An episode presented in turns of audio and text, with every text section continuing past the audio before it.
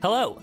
You are listening to Second City Sermons, a ministry of Second City Church in Midtown Harrisburg. This summer, we are back in the book of Psalms. John Calvin rather famously wrote that the Psalms are an anatomy of the soul, for there is not an emotion of which anyone can be conscious that is not here represented as in a mirror. The Psalms sing high joys for salvation and the beauty of this world, and yet meet us in the low places as we cry out for justice and weep over the sorrowful state of this world. All of life, absolutely all of it, is invited to be laid before our Lord in the Psalms, these prayers and songs to God. So we'd love to meet you, and we hope you'll consider coming and joining with us each Sunday morning at 10 a.m. in the heart of Midtown Harrisburg. You can find us online at secondcitychurch.org and on Facebook, Instagram, and YouTube. We hope you enjoy this sermon and God bless. Thank you, Lord, that you have gathered us together here this morning to worship you. Thank you for the, the ministry of the music team and for Jess and for uh, the, the way they have brought us uh, into your presence. We thank you for your word, which is living and active and sharper than a two edged sword. And we pray now that your word will speak to us. Holy Spirit, work through your word and exalt Christ among us. Have your way in our hearts for uh, your glory. And in Jesus' name we pray. Amen. Psalm 122 is one of the uh, 15 Psalms of Ascent. Uh, Peter said, uh, Preach any psalm you want. And uh, so I picked this one, and then afterwards it's like, Why did I pick this one?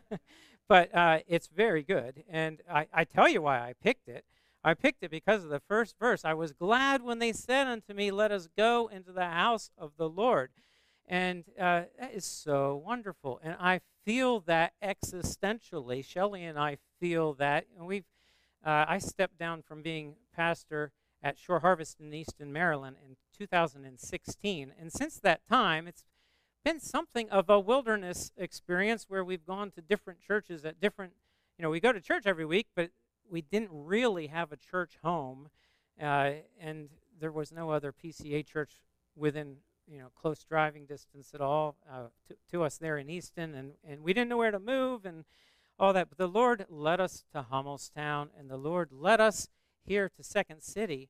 And it is so wonderful to be in a body of believers that love the Lord, love each other, care for each other, and it is so such a, a glad thing to come together to the house of the Lord and worship with his people. So we think about the Psalm of Ascents, we know that uh, the people of Israel were a, uh, a, a, pilgrim people. Uh, you know, we think of them, you know, from the days of their father. Abraham didn't have a, a home. He didn't have any land except for the grave site that he bought. Other than that, he was wandering about in a tent. Isaac and Jacob after him.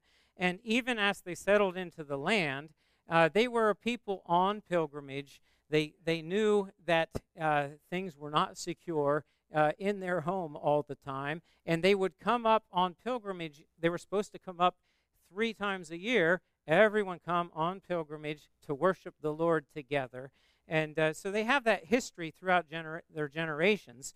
And uh, in uh, Jesus' day, they were coming up. So Jesus came up with people. His hometown was in Galilee, and he would come with people from Galilee, and they would sing the songs of ascent on the way. So while this is a psalm of David, uh, it's also a psalm of Jesus Christ. It's a psalm Jesus sang. And, you know, I was thinking about it a lot. I've been thinking about it for a month, and uh, I just told someone, you know, that's, a, that's one of the problems of having that long. I've changed my outline like three times. And it's like, if, if, I had another week, I'd change my outline again because there's so many different things. But um, one of the things that I've been focusing on is that Jesus was not a critic of the psalm. You know, and it's like, we tend to be critics of things. We tend to think, oh, you know, why did David write this this way? You know, or why, you know, even of the Word of God, sometimes we think, well, this, oh, you know, why does he talk about, you know, smashing things and, you know, whatever, things that offend us a little bit. It's like, do you think Jesus criticized the way what David wrote? No. Jesus inspired. It was the Spirit of Christ, the Holy Spirit of God, that inspired this. Jesus was singing it more than uh, in a way that you and I can't even imagine as an author of it, if you will. It was coming from him, from his heart. So, you know, today I want to look at this psalm uh, in a twofold manner from David's perspective and from Jesus' perspective. Uh, David, in David's day, they were uh, coming out of a period in which the Philistines had ruled over them. And uh, you remember all the battles and uh, King Saul going out to battle and David going to battle. And, and uh, after the Philistines killed Saul uh, on, on the battlefield and his sons, David became king, and he became king in Hebron uh, for a number of years. And, and then uh, there was civil war, right? Because Abner didn't want David to be king over all Israel. Abner thought that Ishbosheth should be the king. And so they got in a period of civil war. So when we come, you know, we tend to think David, Jerusalem, peace, Solomon, peace. It's like, that's not their history. Think about uh, the Civil War in the United States and, and the hard feelings from that that linger to this day, especially among uh, our brothers and sisters in the South. Uh, I think a little more than in the North. But uh, it, these are hard things, and this was fresh for the people. And so when they're, they're coming, uh, David is writing this psalm about peace be within you, peace in the tribes.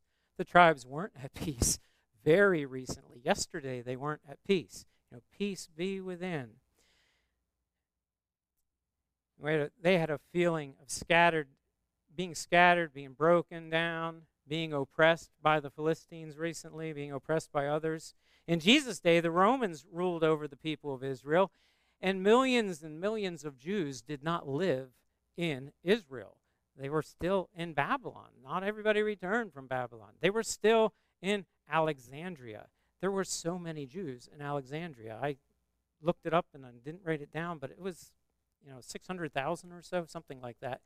A lot. And probably a million Jews in Egypt, and of course in Rome and all the, you know, there were Jews scattered everywhere. And Jews from all over the place would come to Jerusalem.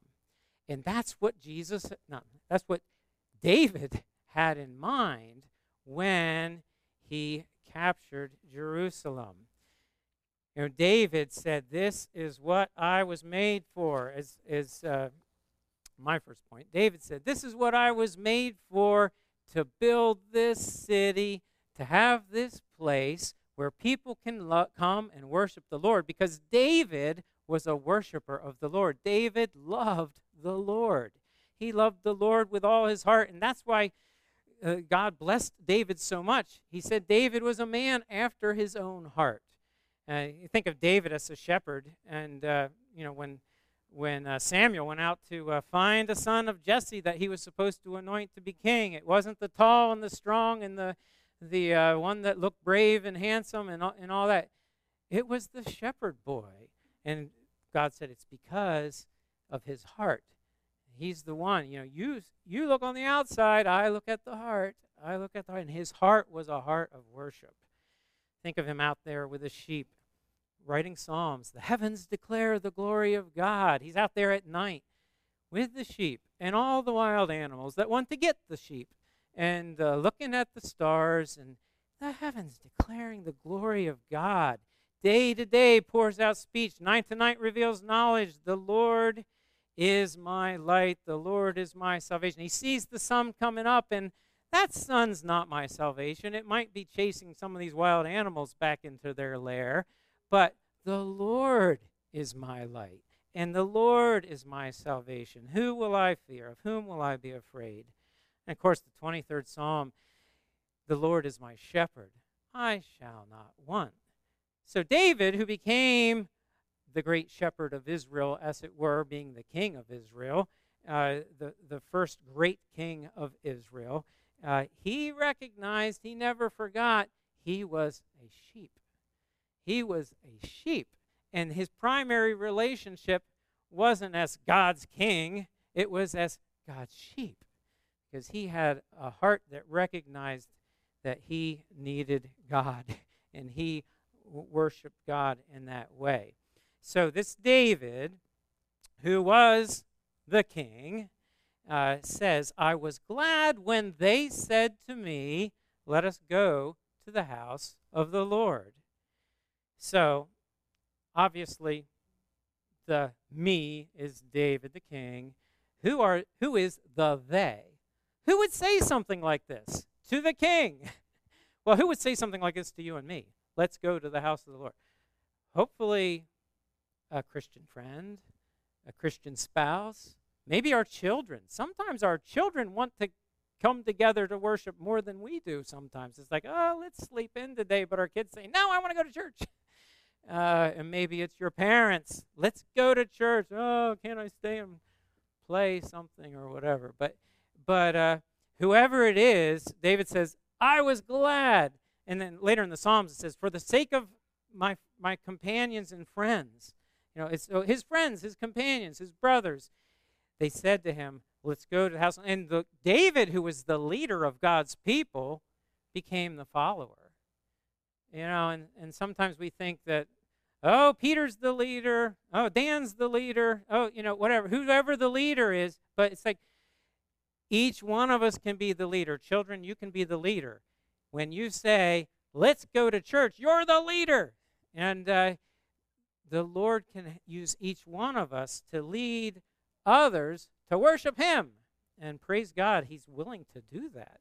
And He does that.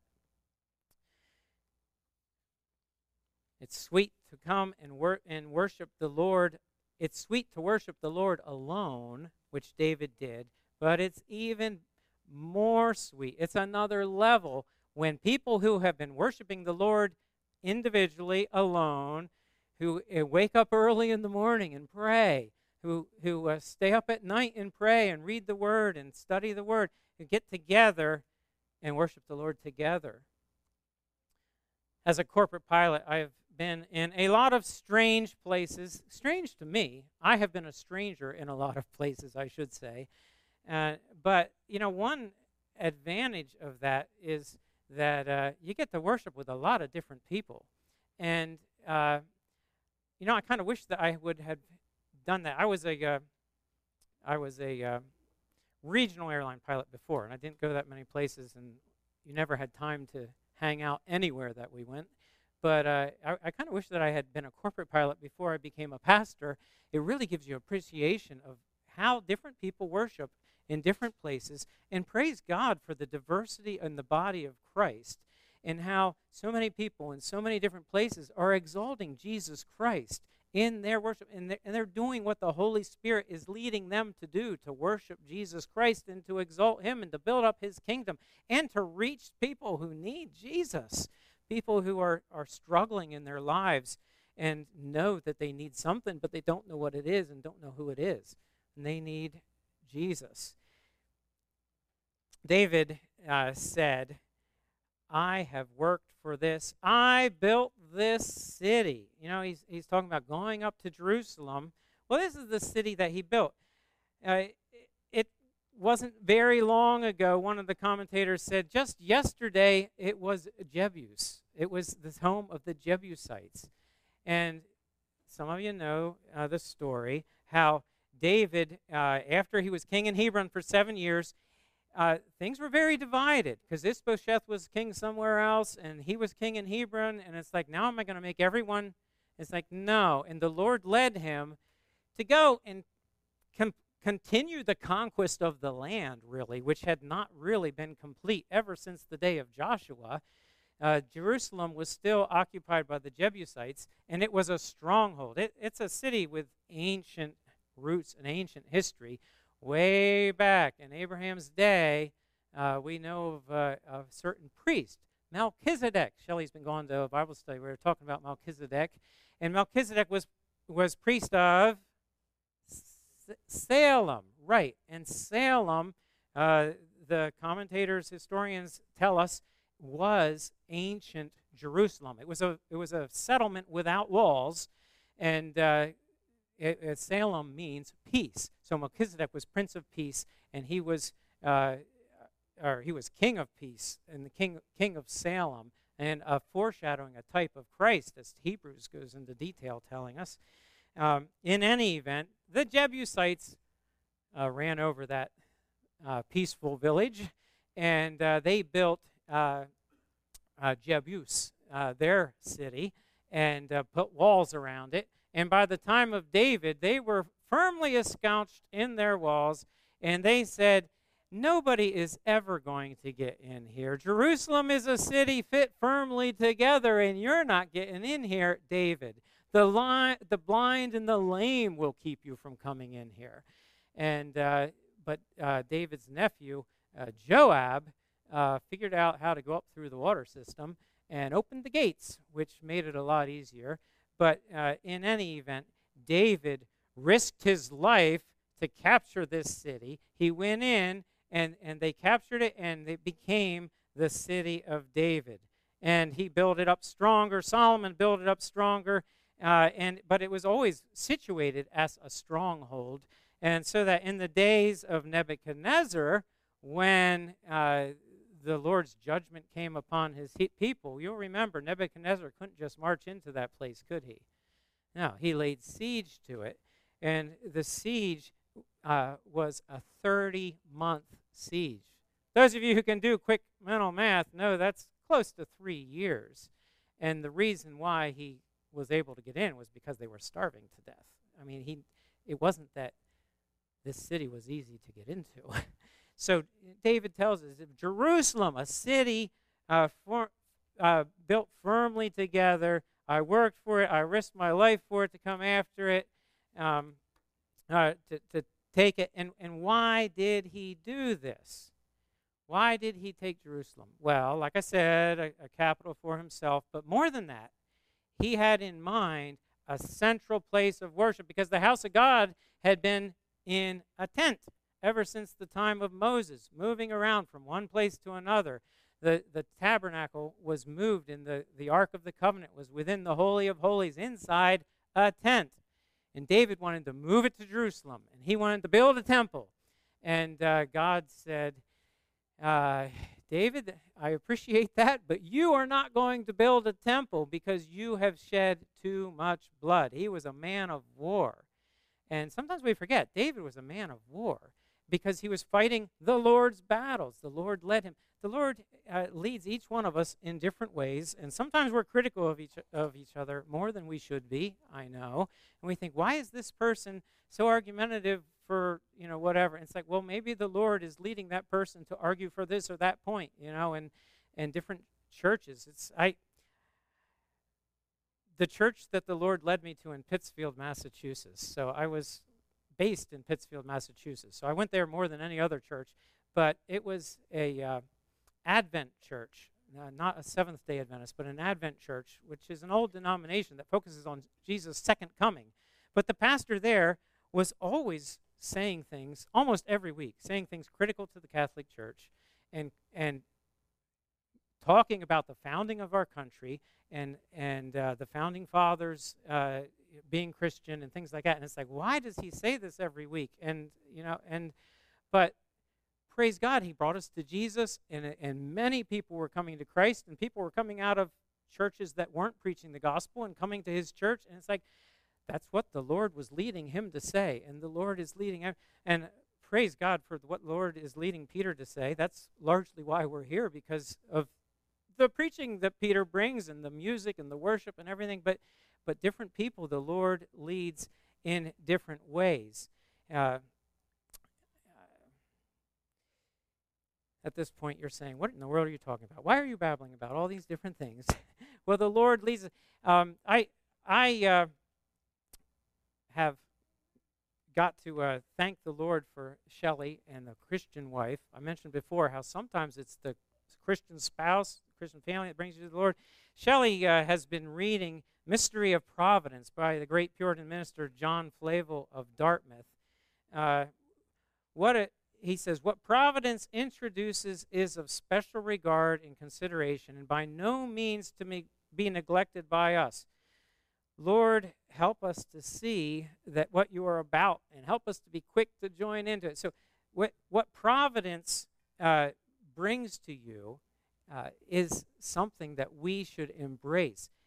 Shelley and I uh, often pray in the morning. What are you doing today, Lord? What, what, are, what are you about? Help us to see what you're about. Flavel uh, continues. There are leading providences which, however slight and trivial they may seem in themselves, yet in, res- in respect justly challenge the first rank of providential favors to us, because they usher in a multitude of other mercies and draw a blessed train of happy consequences.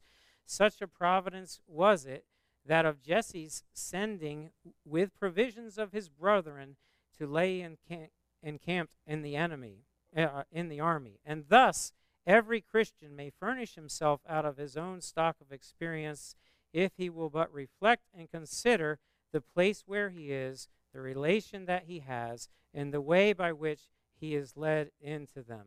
One providence leads to another.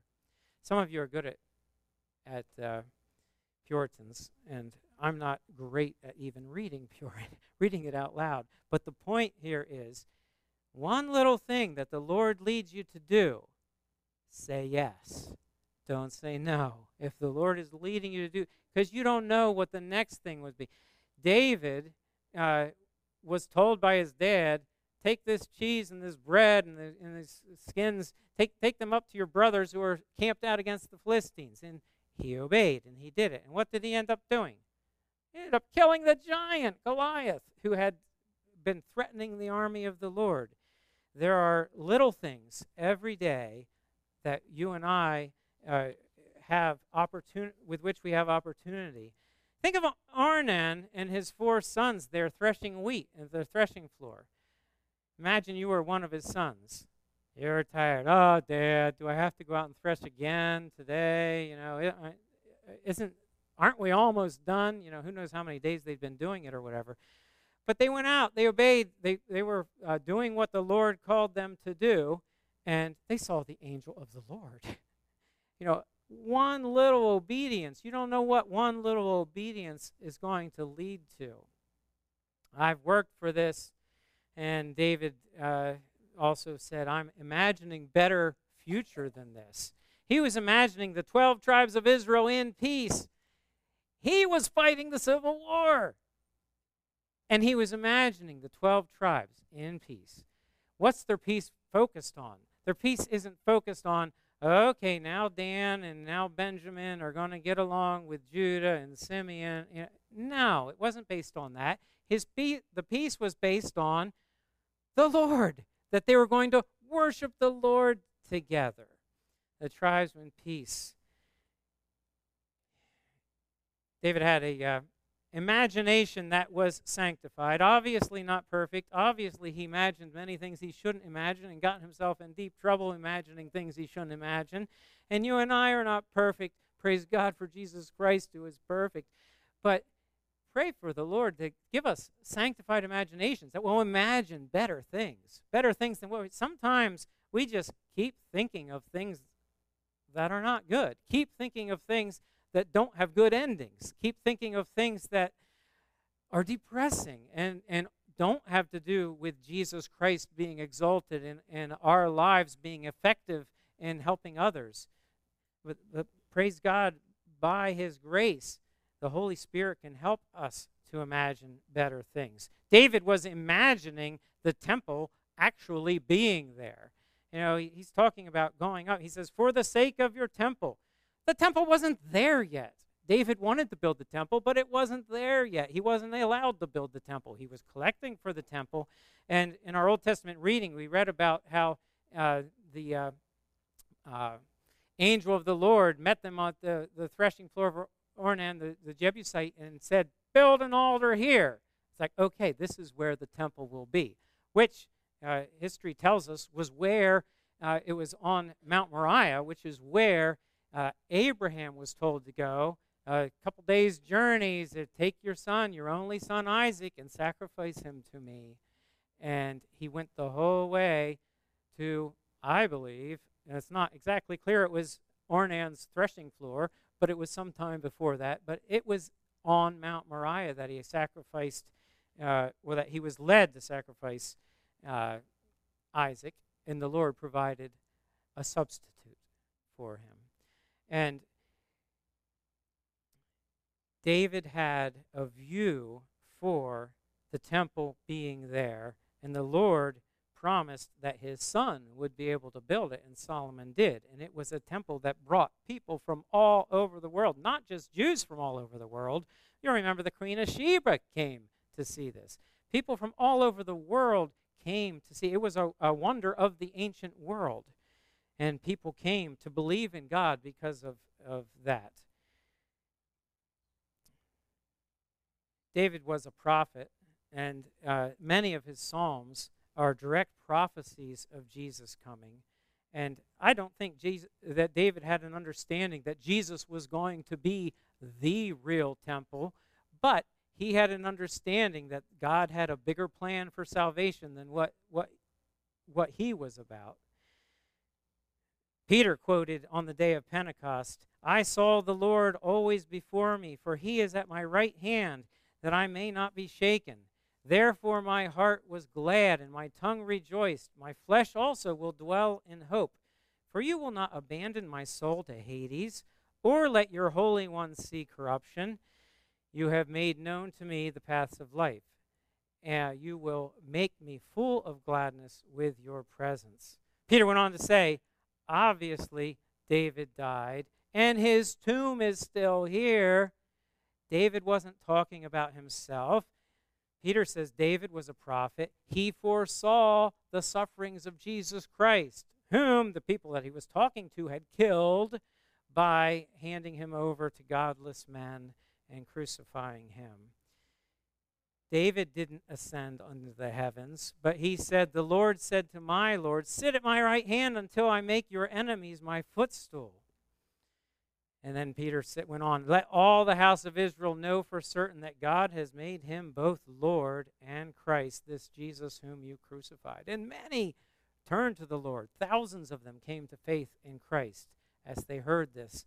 And they were convicted that, yes, we have rejected the Christ. No, we don't want to reject the Christ. Turn, we need to turn to the Lord.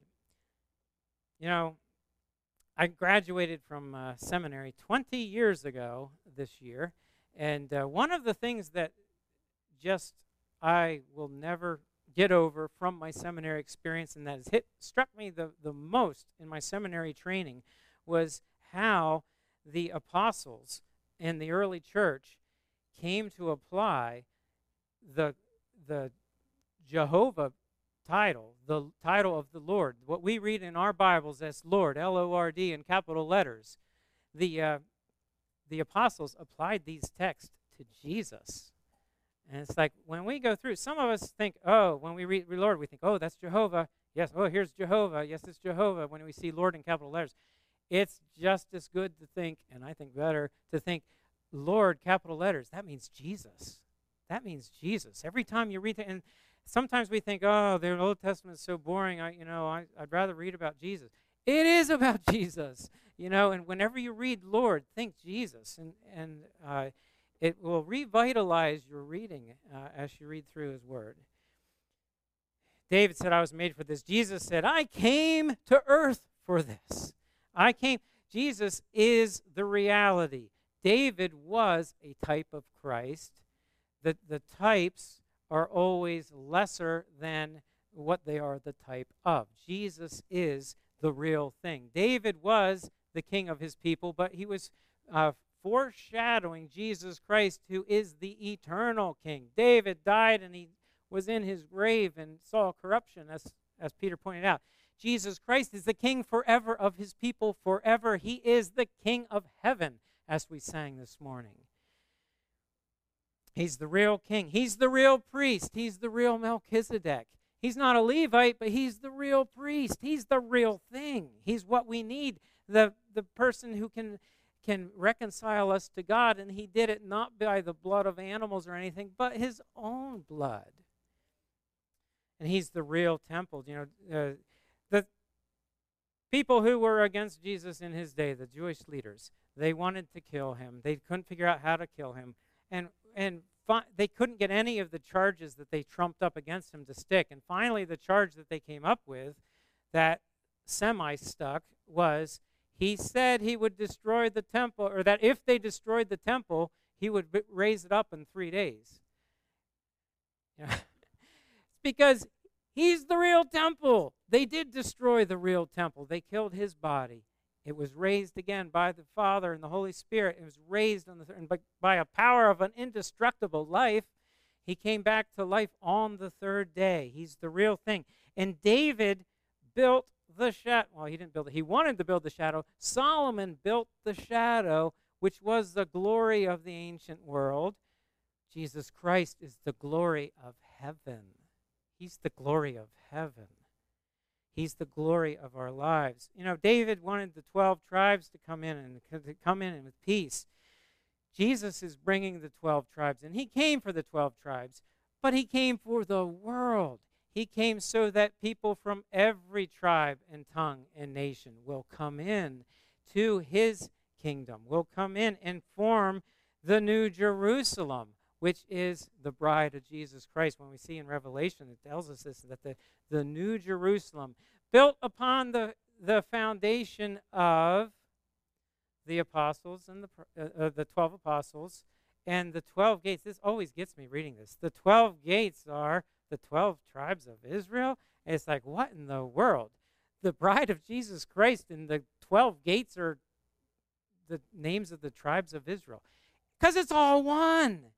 And uh, we're not looking for a Jerusalem to be built back and the dome, of the rock to be destroyed in a Jerusalem. We're looking for the new Jerusalem to come down from heaven with the 12 tribes of Israel and the 12 apostles and everyone from every tongue and nation and language coming together to worship the Lord. It's what David was about. It's what Jesus Christ is about. It's what we're about. Praise God, we can be a small part of that here as we come together to worship the Lord. Jesus Christ says, I've worked for this, living out obedience to the Father. You know, uh, boys and girls, do we have any stories of Jesus when he was a boy? One. Yeah. Yes. Yes. Yes. That was yours too. Well, I hope it was everyone's because it's the only one. We have a story, you know, of, of you know them taking him to Egypt when he was a baby. But when he was big enough to do something by himself and make his own decision, he went to the temple and he decided to stay there, right? He stayed behind. Exactly. And uh, his parents said, Where is he? Why, what's he doing? It's like, Didn't you know I'd be in my father's house? David built that place and he built it for Jesus Christ so that Jesus Christ could come stay there and so that it would be a place that pointed to the future, to the real temple, to himself and to the church. And, and Jesus stayed there talking with the scribes and talking about the law and, and talking with the priests. And Jesus uh, was about his father's business. And then it says that he went back with his. That wasn't the end of the story, was it? They found him and they went back to Nazareth. And the last word of that section of the story, he went back with them to Nazareth and he was submissive to them. Hmm. So it wasn't that he was trying to disobey them, he was obeying his father, but he wanted to obey his parents. Do you want to obey your parents? Uh, I appreciate the honesty sometimes. Yeah, some, sometimes. Sometimes it's easier than other times. It depends. But that's what Jesus did. He submitted to his father you know, when you think about Jesus keeping the law, it's not all him parsing out, oh, this point of this law and where. It's that he was delighted to do the will of his Father. He loved his Father. He wanted to do the will of his Father all the time. And we're told in Scripture that that's how we should be too, that we should want to do the will of God and want to follow Jesus all the time. And children, we need, we need to be wanting to obey our parents too. That's the first command with a promise, right? Yeah, obey your parents. on the dark night that Jesus was betrayed by his friend in the Garden of Gethsemane, he fell on his face. And what did he say? Father, let this cup pass from me. But nevertheless, not my will, but yours. His desire was to do the will of his Father. He went to the cross, obeying his Father. Jesus Christ uh, said, uh, er, he, he worked for this. He did the works of active obedience, the work of passive, passive obedience and dying. And Jesus, uh, David said, I imagine a better future than this. Jesus Christ said, This is my future. This is my future. People coming in to worship from all over. The glory isn't in the past. The glory did Jesus came in uh, when he came up to Jerusalem, he wept over Jerusalem. Was he weeping over the temple being destroyed? I don't think he would. He was weeping over the people that were going to perish. He said, If only you had known what would make for your peace. But you don't know what's making for your peace. He didn't weep over the temple being destroyed because he's the temple. He, the, he, the real temple is, is uh, him. The temple age has come and gone. The age of Jesus Christ is now. It is the age of Jesus Christ. Brothers and sisters, I'm going to wrap this up here. You are the beloved of the Lord. He came to, to gather together a bride for himself. He, gathered, he came to gather us together, to gather us together to worship him here. But more than that, the telos, the end, what we're going for, is to be together forever worshiping him together with all of his people uh, from every nation and every tribe. He has invested in his future, and his future is with you. His future is with us. Peace be within Jerusalem. Peace be within the church. Peace be within you, because the Prince of Peace has come and has come for you and given himself for your peace. I was so glad when they said to me, Let's go to the house of the Lord. Let's pray. Blessed Lord, we thank you that you have come to draw us to yourself, to give us your peace. And like the people of Jerusalem, we don't always go for the things that make for peace. But we pray, Holy Spirit, that you will work in our hearts more and more to embrace the things that work for peace, work for the glory of Christ, and uh, build up your church here at Second City, here in this country, and all around the world. In Jesus' name and for his glory. Amen. Thank you for listening to Second City Sermons Podcast. We hope this sermon has encouraged you to worship God and to celebrate the gospel of Jesus. Please consider subscribing to this podcast and joining us in person each Sunday at 10 a.m. You can find us online at secondcitychurch.org and on Instagram, Facebook, and YouTube. Thanks again for listening, and God bless.